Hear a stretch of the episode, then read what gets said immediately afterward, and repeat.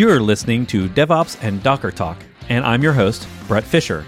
These are edited, audio only versions of my YouTube live show that you can join every Thursday at bret.live. This podcast is sponsored by my Patreon members. I'd like to thank all the paid supporters that make this show possible. You can get more info and follow my updates on all the content and open source I'm creating at patreon.com slash Bret Fisher. And as a reminder, all the links for this show, the topics we discuss, as well as the links I've already mentioned, are available on the podcast website at podcast.bretfisher.com. In this episode, I'm joined by fellow Docker captain and engineering consultant Laura Tacho, and we go through basically the big hits of the year for us. We talk a lot about current news like the Log4Shell vulnerability and the HashiCorp IPO and other things that are relatable this week, but we kind of go back through the year about our biggest and favorite things and then mention a couple of the things we're excited about in the future. This year in review has become a tradition of mine now, I guess, and Laura is a multi time guest on the show for that. So I'm glad she joined us and we got to get an update on what she's doing now as a freelance consultant. So please enjoy this episode with Laura Tacho, Engineering VP Consultant. Hello, everyone. We're here on the Christmas special. This is Laura. Greetings. Hello, Internet. Hello. We're both holly and or jolly. Happy Log4j uh, week. We're definitely going to be talking about that. If, if you want to break, if you want to break from the Log4Shell news, this is not the place for that because we will mention it and talk about it a little bit. Yeah. And make fun of a variety of news outlets for their coverage on it. So get ready. I pr- on Twitter I promised like hottest hot takes of 2021 and that's definitely part of it. So Yeah. So let's just lead with that. So first off, let's make sure everyone knows Laura. So she's been on the show, I don't know, half a dozen times maybe hand- over the years. a good handful of times. Bret, Yeah. we've no I was reflecting on I was like 2021. How long have Bret and I known each other? It's been se- 7 years? 6 years? When did we meet each other? 2014? 2016. 2013? 20, 2016. 2016. I thought it was earlier. But I know. still, It, it seemed, but it was that was still five years ago. yeah, it was still five years ago. So in container years, those are like dog years. Life. It was in Um, Seattle. That's true. So I'm no stranger to Bret's little little internet show here. You were here last year for an end of year special. And let's talk about you for a second. You've had a career that eventually led to VP of engineering in several places. And now you stopped working for the man and now you're working for yourself. Tell us about that. yeah, Bret, it's really inspiration from you, I have to say. I remember the first time I met you and you just said, I don't do well with authority. and I was like, who's this guy? But yeah, I, I was VP of engineering at an ed tech company called Aula. I, I joined in August of 2019. And mere months later, COVID hit, universities closed down. It was just a wild, wild ride working in technology that was used for teaching and learning, especially online teaching and learning. I just got I got really tired and I'm a person who spent, you know, the last 20 years working 60, 70 hours a week and I just thought, "Hmm, is there something different? Maybe Bret's onto something." And I decided to start my own business. So, I'm now an engineering leadership coach. I have clients all over the world, startup founders, CTOs, engineering leaders. It's really rewarding to work with them and kind of help them level up, be the engineering leaders that they wish they had earlier in their career. Mm. And I'm doing some interim VP work right now. I'm working with a company called Nova Credit. Shout out to Nova Credit. FinTech is something that's new to me and probably maybe new to you a little bit, Bret, because I think we've stayed in the developer tool world because DevOps is, I don't know, it's our jam. yeah. And part of my exploration into edtech was just seeing what it's like on the outside, like not on a, a, a team that writes software for other developers. Right. But Nova's great. They're trying to help immigrants get access to financial products because credit history is such a weirdly American thing, and America likes to lock out people from financial institutions. So they're doing some really, really interesting stuff when it comes to user initiated data transfer, InfoSec. So actually, this group is probably quite the right audience if you're looking for something with a little bit more mission. Nova's hiring right now. So you can go to their website, novacredit.com, um, and check them out. But I really like what they do. And I don't say that lightly. So yeah. yeah, I think 2021 in summary for me was just like being a little bit more in control, especially at a time when lots of things are out of control. So I think the greatest part about working for myself is I get to decide what's okay and what's not okay and what shit posting I can do on Twitter and what I don't want to do. I don't have to worry Right. about, Right. you know, I'm my employer and I get to say no to things that I don't want to do more often. So that's been great. Nice. Yeah. I'm really happy. I'm really happy. Well, and I'm So- happy for you. I'm always willing to help anyone who wants to freelance, go solo, start their own thing, do a little startup. I've tried all these things. Not great at most of it. So, yeah, I'm glad. Hopefully, he learns something, a good habit from me and not a bad one because I have lots of bad freelancing habits, like staying up late Yeah, and getting you and know- sleeping in. Like, that's a problem. Totally. I have a kid, so I can't really do that. I have to admit. yeah, I think, Bret, you and I both have the entrepreneurial spirit. Like, people just want to create something of their own instead of participating in a system that other people define for them. And I just got to a point where I was like, I've been, you know, this is not my first rodeo. This is like my 12th rodeo, and I want to. I want to run the show. So I, I contemplated doing my own product business and I thought maybe I build a business on services, but damn, it's hard. Yeah. I think I really appreciate now. I think when you're an engineer, it's easy to be like, oh, marketing. What do they even do? Or um, sorry, Betty, of my mouth. Betty Junod. Right. Yeah, and Betty and I have talked about this. Betty Junod, who, if you're in the Docker community, you know all about Docker selfies. That's Betty. She's br- absolutely brilliant and knows her shit 100% when it comes to cloud containers, multi cloud. She's at VMware now. She gets a lot of it of like, oh, what do you like marketing? What do you do? Or undervaluing it. But now that I'm running my own company, I'm just like, damn, this stuff is hard. It's Yeah. easy to sit and hack in a terminal, but having to figure out messaging that connects people, it's really difficult. So Yeah. that's what I'm up to. What are you That- up to, Bret? That rings Besides with a- in the halls. besides Yeah. besides all the lights and the colors. Well, that rings true with me because I tried a little startup on my own, a software startup uh, a little over a decade ago when Azure was new. I started a little two person Sure. when it was when no one has say it, and we still don't. But Azure, Azure. What was the other way? It's Like, different way, Mm-hmm. in British English. Uh, it's different. American English says Azure, and every other place where English is spoken pretty much says Azure. Maybe some of our international friends can confirm or deny that, but I'm pretty sure that's how it works. So, good news is you're always right. Bad news is you're always wrong when you say it. and yeah, and p- someone will point it out either way. Yeah. Uh, and that was our biggest challenge was it was two devs making a great software product and not worrying about customers until the product was ready. And then when we had no customers, we didn't know how to get them, and that was our big struggle. Yeah. It's tough. It's hard out there. Hard out there. So congratulations and uh, good luck to you. thanks, so for me, well, I've been doing this show. This I think we're like two and a half, three years in or something like that. We're on. This is by the way, 150th week. So you were here last year when we did the 100. I was here for 100, so now I'm glad to be here for 150. Yes. Yes. Although that means, Bret, you only took two weeks off this last year, and I'll give you a stare of disapproval for that. Yeah, or maybe we're just early. But yeah, I, def- I think I took off Thanksgiving. So let's get to some news. And the plan today is we're going to talk about some big headlines from the year that we care about, some of the current stuff going on, especially Log4Shell. And then we're going to talk about what our favorite tech is in, in general, like for the year. And then we're going to talk about next year. What's the future? What are we into? So the first thing up was talking about the Our favorite uh, topic security vulnerabilities. Yay! security vulnerabilities. Yay!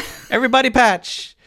Why don't you give us a brief intro, real quick? Not to put you on the spot, but everyone here is probably deal dealing with this, so they don't need a lot of it. But for those that maybe aren't, don't have to worry about Java. What is this? Is that a question for me, Bret? That is a question for you. or, or would you rather me start? No, this is a great vulnerability of just injecting random shit in your application by using one of the most pervasive, most ubiquitous logging libraries out there. So I think Bret and I, you and I were talking about before the show. It's this is not a question of, ooh, are are you vulnerable? Or where are you running log4j? That's not what this is. This is you are using it. It is somewhere in there. If you're not aware of it, just like Right. it's hiding somewhere, you need to figure it out. yeah. Yeah, this is great. Yeah, it's probably on our you need to fridges and all of our IoT and, and everywhere. It's on And- your washing machine, Bret. If your washing machine has an IP address, The worst thing about it is it doesn't have to be customer facing because it can be on the back end. It doesn't have to be exposed to the internet. And just like people were joking, posting a little te- Slack or a little text message like this one, All it takes is a specially crafted little text in something that will eventually lead to a logging system somewhere that just happens to be running something Java, and then boom, uh, you can basically run whatever you want there. So anyway, yeah, this is bad internet fire kind of uh, problem. It's so bad that yeah. places like Cloudflare are actually automatically blocking some of these attacks for us because they're already seeing them in the wild before anyone even knew that it existed. I think they were claiming December 1st was the first one they saw. But I learned a lot wow. from this YouTube video from the SANS Institute, which decades ago I got a certification with them and I love them and they're fantastic. One of the most intensive like 4-day Windows security courses and it, it, this was in 2000 and like four, I think, and it was on Windows. Oh, wow. So it was like showing how to hack Active Directory when Active Directory was only a few years old in a Windows world, and it was really cool.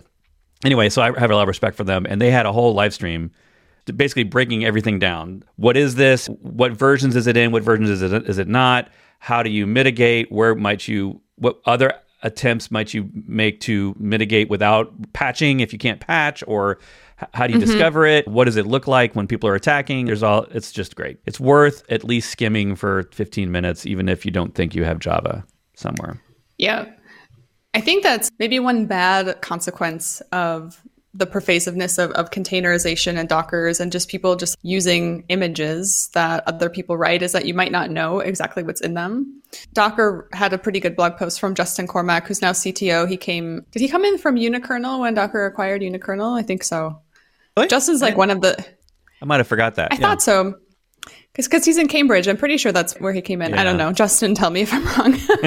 he's one of the smartest people I know, though. He's brilliant. But he's now C- CTO of Docker and wrote this blog post on how Docker tooling needs to be updated in order to even detect the vulnerability because Docker scan prior to a certain version didn't even detect it. So you need to up- make sure that everything is up to date, not just your dependencies, but give your old Docker a little check. Yeah, unikernels, and that was that was back when Docker was acquiring a bunch of companies. But yeah, he's been there forever. Absolutely. So for the cliff notes for you all is if you don't know about the Docker scan command, which basically has a built-in Snyk scanner for vulnerabilities, as mm-hmm. long as you're on the latest Docker, that's what this post is about. Is like basically making sure you get your Docker desktop updated. Then you'll get the scan command. You can always obviously use Snyk independently without Docker, but yep. if you want to scan images to see whether or not they have this vulnerability. You can do that on Docker Hub, assuming you pay, by just going in and toggling the automatic scanning. I think that's part of the, what this post is talking about. Is mm-hmm. you can do it on Docker Hub, you can do it manually. Mentioning a couple of mitigations. Uh, a lot of people have been talking about just taking this class library, which is the core of the ND JNDI vulnerability, and just getting rid of it, just, just, removing yeah. it to see if you if nothing breaks, then maybe you weren't even using that class. All right, yeah. let's move on. Oh, I want to share a fun fact with you. Oh, please. Before we move on from this, because we're talking about Snyk, I learned that Snyk is actually an acronym. It stands for So Now You Know. SNYK. What? That's where the name comes from. I know. Isn't that crazy? I had no, no idea. No one has ever told that. Told me that. Why am I learning this? It now? came That's from amazing. the source themselves, like it's from Snyk employees. He's I thought it was just like sneak, like sneaking around. Right. Yeah. Blew my I mind, I was like, that just it gives me a whole new level of respect. So yeah, that's a pretty good name. Namings are hard nowadays, so the fact that it can be an acronym, but also a word that you think is another word, but there's really a hidden acronym. That's yeah, awesome. The more you know, cool. right? And if Snyk cool. is new to you, yeah, if Snyk is new to you, this is like an automatic vulnerability scanner for, especially if you're doing open source code using containers, infrastructure as code, etc. It's great. Just add it to your CI/CD pipeline, make it part of your release process.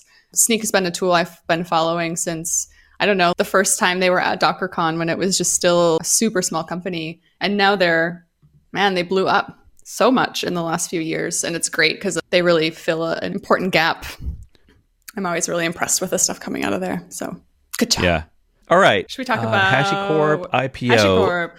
I didn't watch them on the Bell. What I did, though, unrelated to this, but another IPO this year is Udemy. Udemy went IPO in September or October, I think it was October, and I was very excited that I actually knew people that were on at the ringing of the bell at on Nasdaq, so that was yeah. kind of exciting. Yeah, one of my former colleagues from CloudBees that came in also from acquisition when CodeShip got acquired went to HashiCorp after he left CloudBees, and he must be riding a high wave. He's super super talented, so that's great. Great to see yeah. success. It's wild though. We went through this period of disruption and of a lot of little guys and a lot of small tools. And now I feel like HashiCorp, you know, those companies are growing up and they're going IPO. I imagine Snyk is probably not far behind them because they're getting there as well. So mm-hmm. turning a new chapter. Yeah, five years ago when Docker was like all the rage and there were all these small dev tool companies. And now fast forward five years later, some of those small disruptors are are going IPO and they're just as big. Yeah. What's next? Yeah, I don't know what's going to change. Was this the year that Terraform went 1.0 or was that last year? I'm trying to think of what other milestones they had. I'm sure they've had Waypoint, I think, was announced last year. I have a hard time with history. It's so hard to remember dates. When did it go 1.0? Their last release was 44 days ago. I can tell you that. Yeah, I'm hearing news lately about 1.1. I do not know anything about it. So I was reading an article about proper environment variables in Terraform and was plotting all the things, standardization, because Terraform is everywhere and dozens of repos on every client of mine, and it's it's just pervasive. So it's good to see it grow up so that we can actually yeah. start to make it a little more consistent with modules and mm-hmm. all that stuff. Let's move. Let's move um, on. I always like Bill Gates' end of the year review because it gives a much better perspective to the year than I remember. And obviously, COVID is very much about that because his nonprofit is working in multiple levels with that. But I like that he always rose colors or he gives a brighter potential for the future of fixing things. So he doesn't rant for too long, and his rants are always very nice mm-hmm. anyway. If there's anyone who's in a position to literally fix any problem on Earth, it's him. Yeah. so yeah. he doesn't get ranting rights. Yeah. All that Buffett money. So yeah, if you want a nice perspective of the year for the planet, like climate change and political change and the scourge of social, like all those things, uh, it's a good review. I yeah. recommend a read. What's on our list? Let's talk about the year in the dashboard. This is on my list. And it's really, I guess it's like 2020 and 2021 are the year of the dashboard because of COVID. I remember early 2020 just trying to get more information. And I think everybody is really familiar with the Johns Hopkins University dashboard, which is like super fancy and, and proprietary. But a lot of smaller organizations, health organizations, are using Grafana. And Grafana is now in the hands of people who would have absolutely no reason to interact with Grafana in their normal day before. It just brings me so much joy. And it's a nice connecting point where Grafana is not just for nerds anymore. I can try to help explain what it is I do or help explain what it is when engineers are looking at dashboards or trying to do it, doing monitoring and observability. I can compare it to COVID and be like, well, you know how, how dashboards work because now everyone's familiar with them. I think it's great. It just pleases my little nerd heart to know that Grafana is out front and center in front of so many people. I think my first experience with a web dashboard was like 15 plus years ago with SharePoint. And it was oh, such yeah. a horrible, painful experience back then that I still have battle scars of KPI dashboards that were oh, a bunch of .NET framework stuff and very specific ar- architectures. It's nice to see this yeah. stuff being much like you're saying. If you're a cloud native shop and you're trying to run a lot of the tools, you're likely going to have Grafana in that shop. And we've not really yeah. had a consistent. I mean, maybe a few monitoring tools out there, maybe like some of the o- older open source monitoring tools that would have their own dashboard. Those would maybe be in certain shops, but it's been only recently mm-hmm. that we've had an expectation that you walk into a team and they have a dashboard solution that you've heard of. And it's not yeah, some proprietary, yeah. you know, solution that only works for that product. Yeah. yeah. Yeah. So it's pretty cool. It's pretty cool. Yeah, totally. I love dashboards. I actually I really love incident response. It's a muscle that I trained really well when I was working at CodeShip and then into CloudBees.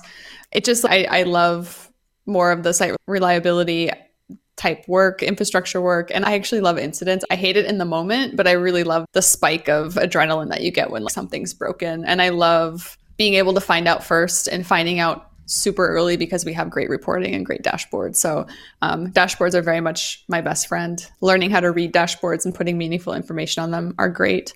And yeah, my little nerd heart is so pleased. Love a good yeah. dashboard. Yeah, I'm sitting here thinking like there's dashboards everywhere, like all, all the places I work and help. It's dashboard heaven. dashboard city. Imagine that being a thing where we're all like, check out my dashboard. All right, the year of the dashboard. What's next? You heard it here first. Laura coined that term, and then the year of the dashboard and the year of Linux on the desktop. That's right. Simultaneously. every year that, is the year of Linux year, on the desktop. Every year. Every year. The NFT world. So we put NFTs on the list, but I don't think either one of us is an expert in it. Absolutely not. It was so funny because I was like, both of us ahead of this where I feel like we need to talk about NFTs, but I actually don't really don't really know a lot about it. So this is us being comfortable in our own lack of knowledge. Yeah. Um, but yeah, crypto is just interesting. I have interesting opinions. I not even interesting opinions. I just have opinions on crypto, and I, it's just been interesting in 2021 to see blockchain adjacent things move from just cryptocurrency out into different areas and also seeing the political influence that it has about carbon footprint. And I think that's really why NFTs were on my radars because I'm following a lot of the carbon footprint of minting NFTs, the carbon f- footprint of cryptocurrency. And now there's Yeah. in the EU at least legislation preventing them. I will say though, I, I don't have any information or tips, but I do learn a little bit from Kevin Rose's podcast called Modern Finance, which I think this is the year that mm. they started that. And he has other people on. He, he has actually now other podcasts. He even created a NFT based membership site that only a thousand NFTs are made, and you have to have one to have access. So it's like a prestige thing at that point. Okay. Which a lot of this stuff is prestige, you know, bragging rights. But anyway, I learned a lot about what the potential for them because I just thought it was just people spending money on useless things. People and- inventing stuff and yeah, yeah, ways to spend money. things. And Kevin clued me in. If you've never heard of Kevin Rose, he's been around the internet for decades, including all the way back in screensaver days on the TV. That's where he got his start, and he's been doing cool journalism and just talking about cool tech stuff ever since. So, smart guy. So check I out Modern started- Finance. Yeah, on the similar vein, I've started listening. Actually, my husband started listening to, and then I, by association, started listening to as well because I didn't have a choice. But now I actually really enjoy it. This podcast called My First Million, and it's the I am so I am so bad at remembering names. Sam Parr and Shaan Puri. It's just some of it is like leaning a little bit too tech broy, where they're talking about designing your life and the fact that having a Ferrari or a Maserati makes them stressed out because they're afraid of hitting the bottom of the car on their driveway. And I'm just like, oh my God, can we not talk about this? but other things are just really interesting. So, Bret, we talked at the start of the show of starting our own company, but the other option to being an entrepreneur is buying an existing company. And there's all these different platforms that people are selling internet businesses that you can just buy and you can look at them and see have they been optimized for XYZ? What could you do if you put in just like minimal effort? And there's this particular episode that I just love and I, I recommend it to anyone who wants to hear it. But this guy bought a dog bed company and turned it into an $8 million something like something crazy. He bought it for $300,000 and turned it into a multi-million dollar sorry, dog ramps. It's not even dog bed and it's not a dog staircase, it's a dog ramp for people who have aging or small pets who can't get up on a bed by themselves or up onto the mm-hmm. couch. So Bret, maybe you're the target demographic for this because little Finn like needs to climb up on right. onto your bed. Yes, he it, it Yeah. is a big jump. He needs he has a step. He has a step, yeah. Yeah. They also, going back to NFTs, they minted an NFT one of one that gets you five minutes of airtime on their podcast, which has, I don't know, millions of listeners. So that's interesting. Those experiments, I'm like, okay, this Yeah. is maybe not, this is not just useless people making up things, but I found that to be kind of an interesting. Yeah. I think from a tech perspective, it's interesting just because if NFTs as an idea tend to take off, and it's not just a fad for people buying Nikes and, you know, $40,000 bottles of wine, uh. it- it'll be something where we'll end up with tech stacks. Like we'll have an NFTs tech stack that has the ability for you to buy and sell. And there's probably already a WordPress plugin for all this already. So I'm already behind the times or whatever, but there'll be tech stacks that we'll have to understand and build out in order to do the mining and the crypto and all that stuff or whatever. So Yeah. I don't even know what I'm talking Yeah. about. I'm just saying. if it's allowed i think that's that's another interesting thing i can't remember and i'm going to get this totally wrong but you just take it for the sentiment but something about 90% of crypto or something in the us is mined with billing addresses in it's like south carolina or kentucky or something weird because they don't charge there's some like tax benefit of doing it there. Mm. So there's just like all these weird economic considerations as well. I think Sweden's trying to pass legislation to basically not allow cryptocurrency exchanges to happen or anything mining in Sweden. It's really like when things go off the internet and into real life that just are you know, they it become gets even weirder. it gets even weirder. Yeah. It gets even weirder. So Yeah. So this leads me to I think I don't know. It's not a weird trend maybe, but it's weird to me that we have given it a name called the Great Resignation. yeah. I don't have a dog in this hunt, but you did. You're a part Yeah, of it. You're I'm actually I'm a founding great part member. of it. If the Great Resignation is a new thing, basically it just is. It's a term to represent the fact that in 2020, 2021, a bunch of people left their jobs either you know out of necessity because they had to deal with childcare or just because of there's got to be more to life and just burnout and trying to find something different. So if you were an engineer right now, you probably noticed this because I can guarantee the amount of recruiter volume in your LinkedIn inbox is probably quadrupled, if not more. It's hot. The hiring market in the US, especially, is outrageously competitive right now for mm-hmm. engineering talent. And part of the reason why, and I had to do a little bit of debugging to, to understand this, when March 2020 hit and the world came to a grinding halt, so many companies went on hiring freezes, which meant they laid off their talent. They just laid off their talent teams, their recruiters. Then, when hiring opened back up, they didn't have a recruiting muscle in their company. So now engineering managers are left to do recruiting and reach outs. And it's a mad dash for talent. And mm-hmm. engineers, especially, are in high demand and saying, hey, you know, I don't want to work for a company that requires me to go into the office. I don't want to work for a company that says unlimited vacation and the expectation is that you take five days off a year. Standards are going up and it's just an interesting time out there to be working for a company. So I'm part of it. I left my job in my permanent exec job in January of this year and I haven't looked back. So You're a founding member I'm a founding member. Yeah. of the Great Resignation. Yeah, technically it's been 12 years for me since my res- last resignation. Yeah, from since your last clients, I guess- resignation. I guess. Yeah, that's true. I do end client, which when we talk about what's in the future, I will mention that getting away from client work for a while and getting purely focused on course content and all that stuff, mm-hmm. which means I having to tell my clients this will be the last payment or whatever. I'll have to give them like an end date because if you're a decent enough consultant, if you show up and you do the work that you say you're going to do, they tend to keep hiring, keep paying you, and keep you on. So at some point, you have to kind of go. it's kind of the design right is that you do work and then people pay you for it Bret.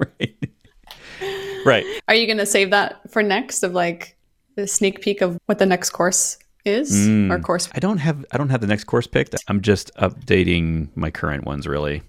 I don't want to give a promise of what the next course is because it'll it'll really I think be based on when I'm able to do it. And I know that the, the current courses everybody is looking for updates to. It will definitely not be that. We can list all the ones that I won't Yeah. make. Yeah, which will be a blockchain mining NFT course. That will not happen. I don't know. Yeah, I, yeah. Foundations of DevOps. I love GitHub Actions. I'd love to do a whole GitHub Actions or just like DevOps on GitHub, maybe.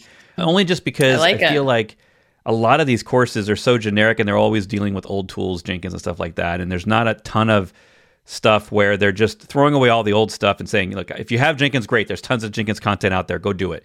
If you want the the new stuff, like that is where all the action's at, let's go look at that instead. And that's kind of that might be something.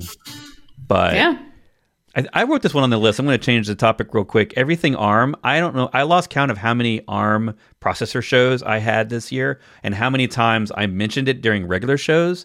But I would say largely due to Apple's migration to ARM CPUs, but also AWS's amazing Graviton processors that just hit their V3, which is even faster and better and bigger than before. I feel like finally, a year ago, I was saying you're going to have to start looking at ARM for multi platform developing if you haven't. And now I'm like, 2022 is definitely going to be that year. If it wasn't that year for you, 2021, then it, then 2022, you're not going to be able to avoid it unless you have zero Mac users in your environment and you have no one trying to reduce cost in AWS, which is in most teams mm-hmm. like a constant source of frustration of cost pain pain and, And the gravitons are awesome and i've tried them yeah, they work like a champ. We just had liz fong jones on a couple weeks ago with honeycomb and they migrated all of their intel architecture on aws over to the graviton 3s like the day after it was announced at, at aws's conference. Yeah. I think re:Invent did it on announced it like on a Monday or Tuesday, and I think by Wednesday she was posting that they had basically migrated all their instances over to Graviton. And oh. it, yeah, It's awesome. So if you haven't Awesome. looked into any of the ARM stuff, go back in this channel. Just go back to another video from the, earlier this year. Search the word ARM. Mm-hmm. Yeah. You will find. I did entire shows on um, multi-platform images, on what this means for Docker Desktop. Obviously, stuff about the MacBook and the Mac M1 releases Mm-hmm. and all that. But yeah. There's lots of stuff going on there. Docker, you've got to build images multi-platform, but there's different ways that you do it. And sometimes, like with Golang or .NET, you're actually cross compiling on Intel, but your compiler does the work for you for compiling for ARM v8 or ARM v7. And then mm-hmm. there's other languages that you need to emulate the processor or be on an actual ARM to build it. There's a lot of complexity and nuances that people don't maybe think about when you're virtualizing or you, when you're emulating inside of a virtualization, and you just your brain starts to hurt of all the different levels of CPU emulation. So anyway, for those that are new, Yeah. there's that was a big thing this year, and I think that'll be a big thing next year too. It's turtles all the way down. You're you're in inception. You're in an emulation inside of an emulation. I am actually a robot at this point on the internet. I don't doubt it. One last thing for me before we move on to favorite tech. Oddly enough, another crypto related thing. A couple of months ago, there was a, a original copy or a contemporary copy of the Constitution for sale, and there was a decentralized autonomous organization that fundraised a bunch and tried to bid and, and buy the Constitution. And that's just, I think, a great example of the internet things that impact real life. I just thought that was like, I had never in my life would have thought that would have happened.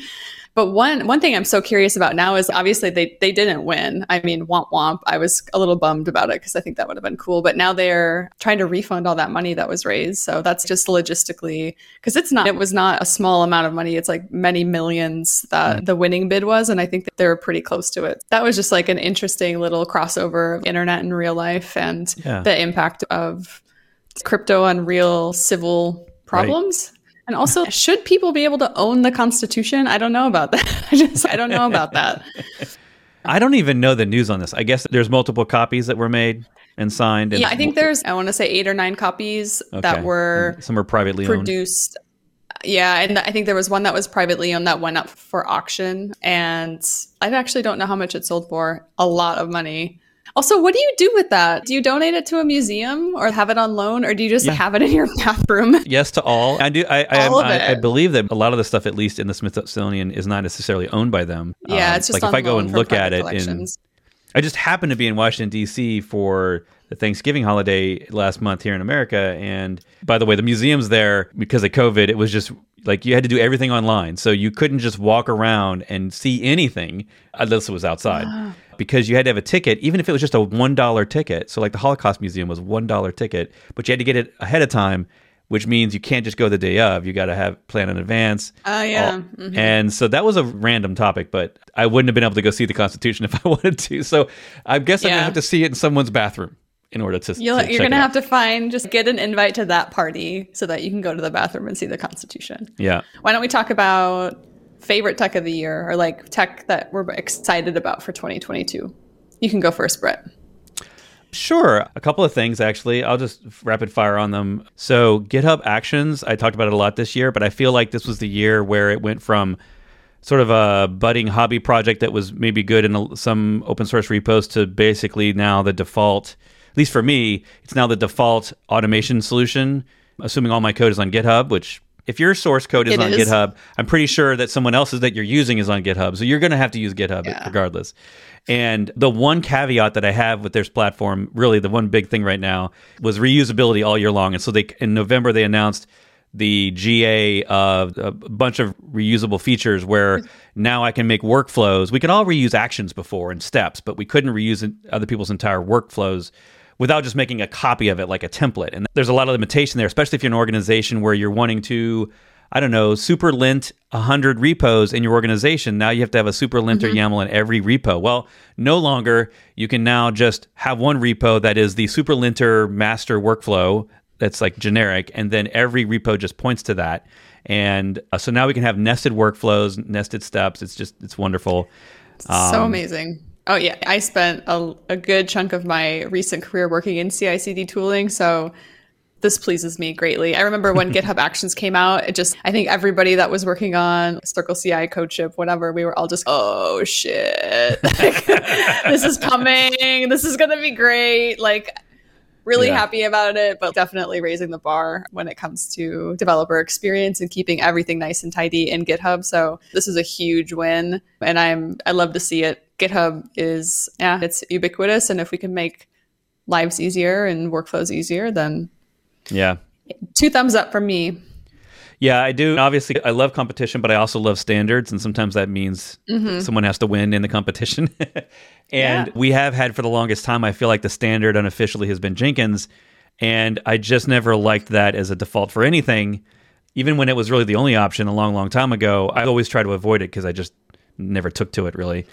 And I think this one is one that I can totally get behind. The one major limitation I have left is I'm trying to automate. Every, so one of the things I've started to do is I'm having all my images rebuilt on fresh from images on a monthly basis, mm-hmm. so that ideally, like any patches or whatever, basically, the, if the image is a year old, at least the dependencies aren't a year old. And so you can do that now. You can do cron based workflows. However, if you do nothing in the repo for 60 days, you will get an email saying, We're going to turn off this workflow in the cron job unless you do something in the repo. Oh. And it's kind of bugging me because I pay for GitHub and I'm like, no, I just want this to run forever. You, Like, mm-hmm. I have minutes, I have limits. Like, you already have all that stuff. And I really wish they'd remove that restriction because it, at that point, it feels like I'm now not able to really use this as a universal automation engine for everything because I will start getting emails that someone has to click a button. Mm. Anyway, just a thing. That's that's such an interesting billing option because I can see the intention being just to prevent outrageous bills to customers Sure. that might be unaware that this thing is still turned on. But it should at least be configurable to just be like, I know, don't warn me again. Just let me keep Yeah. racking up. And they have racking up." limits for I mean, runners you- and stuff and and yeah, Yeah, yeah those are all those limits already exist so yeah it is a weird arbitrary thing that i feel like i can see that as a paid feature if you're paying then let the crons run forever but if you're not paying Yeah, I mean, can you imagine AWS sending you a bill and saying, "Hey, it looks like you left this virtual," or the, uh, a message saying, "It looks like you left this virtual machine running."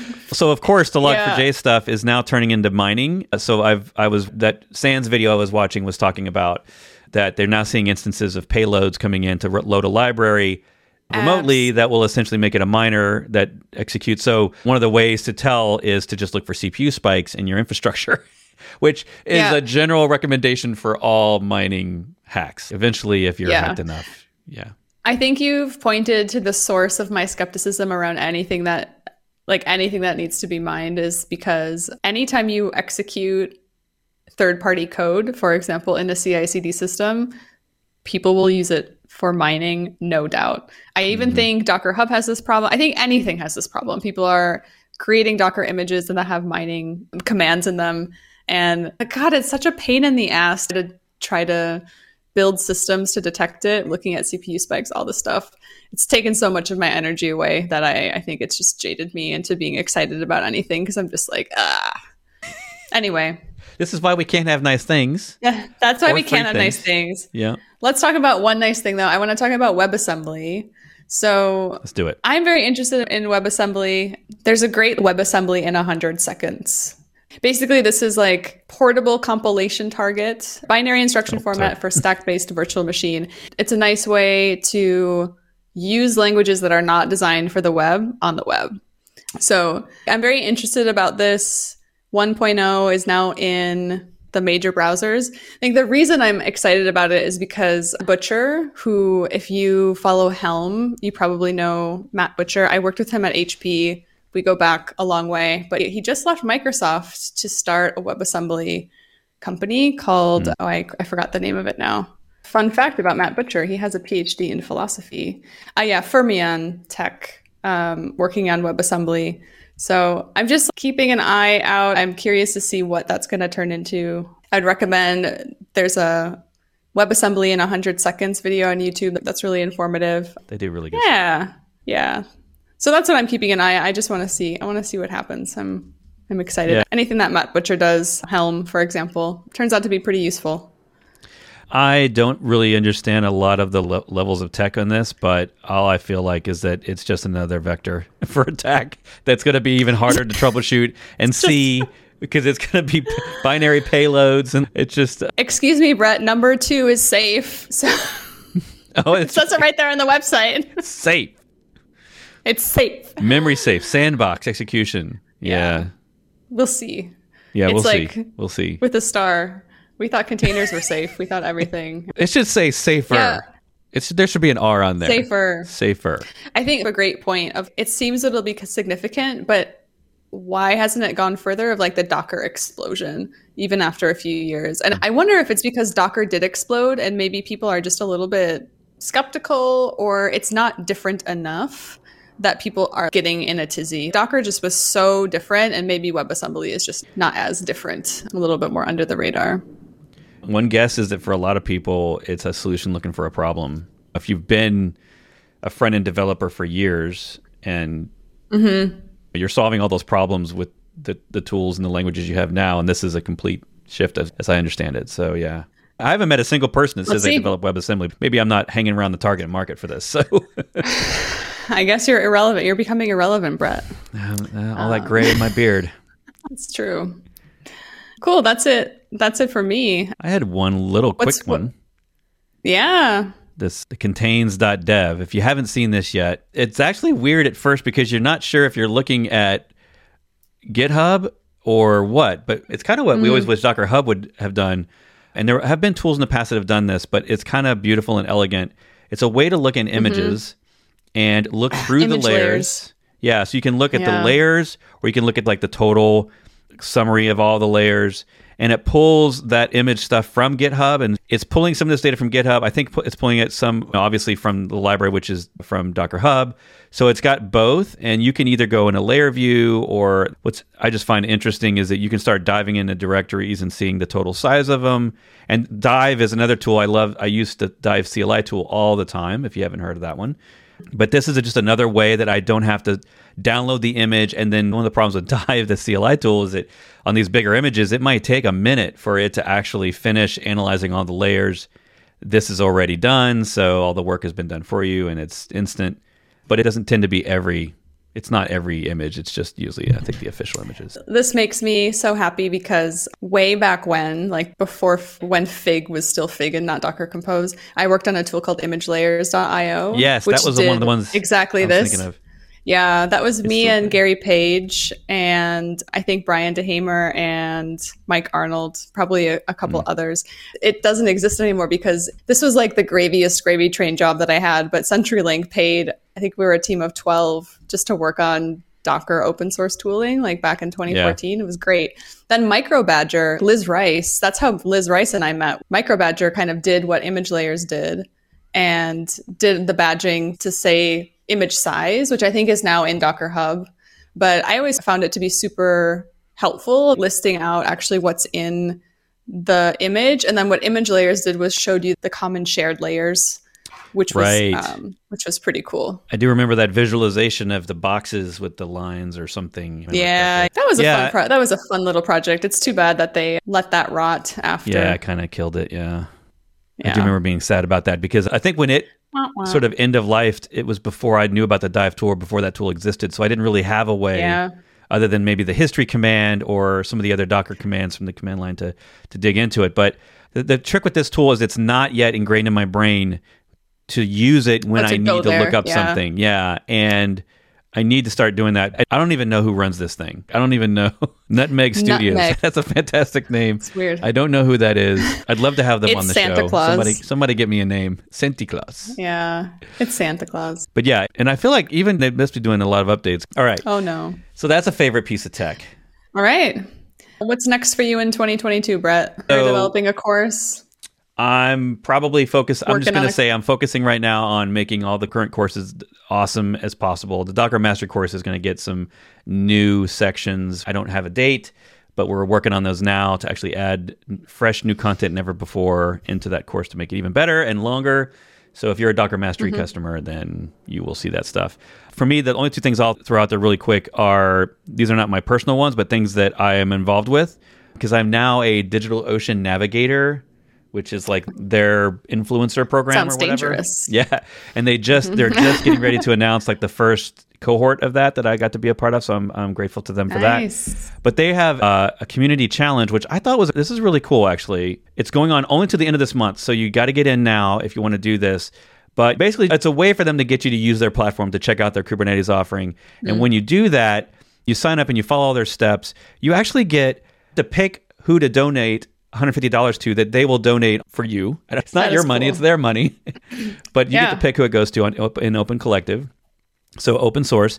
And then uh, you get a swag card for their store and then a swag card for the Oh, and the CNCF CNCF. store. So I feel like I don't know how long this would take. I don't know if it's an hour of time. I haven't done it myself yet. Yeah. I, I really want to do it because this last year and this year, I think we're all lacking in swag lately. None of us are going to conferences yet, so or most of us aren't. So I need a refresh in my drawer because all the shirts are getting worn out, and I need more socks. Is what I'm saying here. Need more socks. So real Um, quick, yeah, what so about you? I know maybe- you got to go real quick. Yeah, what am I doing in 2022? I am also going to launch a course or a, a training program. I'm helping engineering leaders become the leaders that they wish that they had. And especially if you are wanting to grow in your career or have just moved into management or moved into a staff engineering role and find yourself uncomfortable when you got to give, I don't know, performance feedback. There's a lot of new things that you're going to have to do when you get to those higher levels, influencing people, roadmap discussions, working effectively. I'm putting together all of my lessons learned from being a VP, from being just in my career. So if you're interested, I, I don't have anything yet, but I'm going to be launching it in 2022. If you go to lauratacho.com, there's a little email thing where you can sign up and just get more info. No sales spam, I promise, but that's going to be what I'm up to. And could be that Bret and I have some collaboration in the cards as well. We'll just Maybe some evil plan someday. Yeah, maybe promises. Anytime you miss me, Bret, you can just go ahead and schedule a call with me. That's been a trend I've noticed this year, especially around everyone getting Calendly because I guess COVID meant that they needed to schedule more things as an online problem. meeting or something. And I, I've noticed now that seems to be the default answer of my friends is I say, "Hey, can we hang out?" And I get a and the response is a Calendly link. It's like- Calendly response, yeah. yeah, yeah. Haven't done that myself, but maybe I should just get into the thing and just finally It's do com- it. if you've not done it yourself, like the time is going to be soon that yeah. you need to do it. Um, So. Well, cool. Great. Thank Well, you so much for being uh, on the show.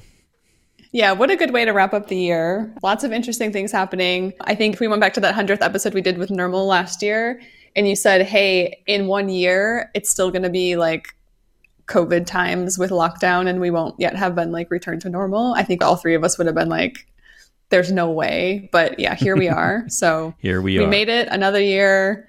Let's just hope a year from now when we do this episode again that we're maybe we can be together on a beach somewhere drinking bourbon. That sounds fantastic. Well, thank you again Both. so much. And I'll look forward to this happening next year. So, all of my patrons, thank you so much for being sponsors of this mm-hmm. show. You're the reason this is possible, and we can actually get all the people to support that we have in the background that are editors, podcast makers, marketers that are helping me make this thing happen. So, thanks again. And you can find us on Twitter and have a happy mm-hmm. holiday. Happy holidays! Thanks so much for listening, and I'll see you in the next episode.